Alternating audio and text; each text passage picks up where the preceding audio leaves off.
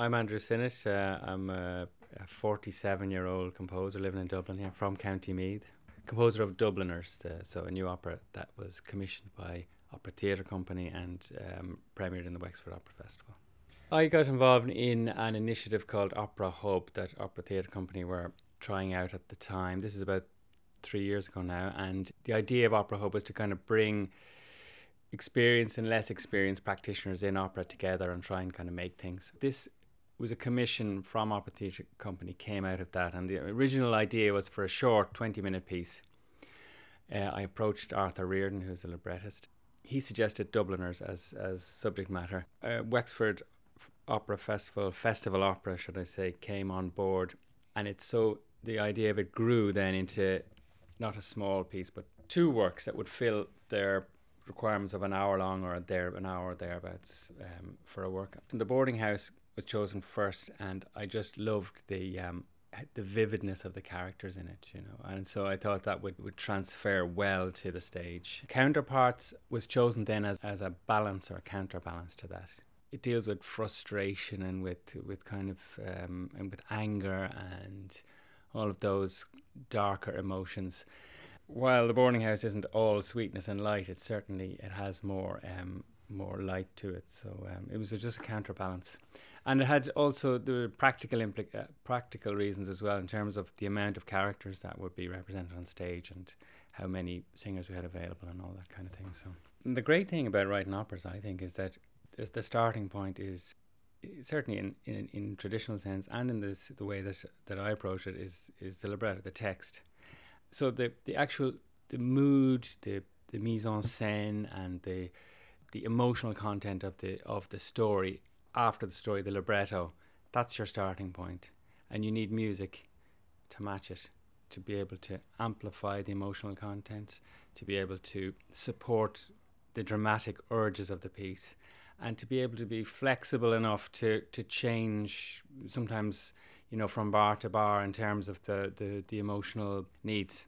That cu- immediately cuts out a whole, like, it, it chops your possibilities in, like, you know, gives you 10% of the possibilities you had, which is a great thing, actually. It's not, uh, it's not a bad thing. It's great because it, it means you can start focusing in and you know certain material isn't going to work and some other material does, and then it's just, then it's just choosing between the mater- the type of material that actually does that job for you. If you if you're able to match the dramatic urge of the piece, then you need to be able to keep an eye on the fact that the music itself has to still be um, coherent. It has to be able to push in the uh, in the right directions and get, deliver the moments that it's supposed to deliver. The libretto sets a path for you, and you you need to follow that path. If you deviate off it, then you can uh, you're in danger of either weakening the the, the drama.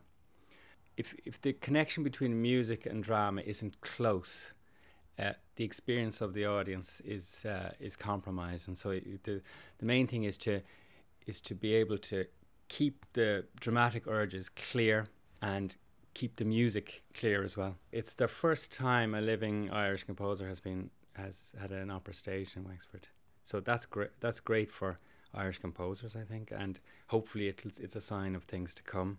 We don't know that yet, but it, but uh, it would be great to think that it is opening a door. I'm very proud to be the, to be represented in the festival. Of course, I think that it's. Uh, I mean, I've served my apprenticeship as an uh, as an opera practitioner.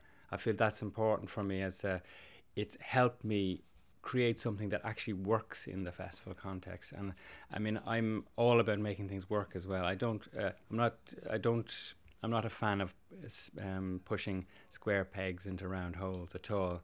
And so um, it's important for me that it works for the singers and for the players and for the festival and that it fits into their program and that it accurately represents who I am as a composer as well. And I think it, uh, I'm, I'm happy that it's done all of those things in some senses, uh, opera gets a bad rep. I think it's partly because it's so expensive to go to, so expensive to put on.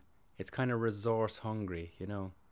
But I think that that's no reason to fear it because some of the most enduring music ever written is operatic music. I think there's no doubt about it. All you have to do is tune into any radio station.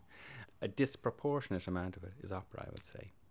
I think also the other thing about opera is that it doesn't have to be that expensive. There are ways of contriving it to be to fit into resources and to fit into budgets. I mean, you only have to look at uh, what Wide Open Opera has done in its in its short life.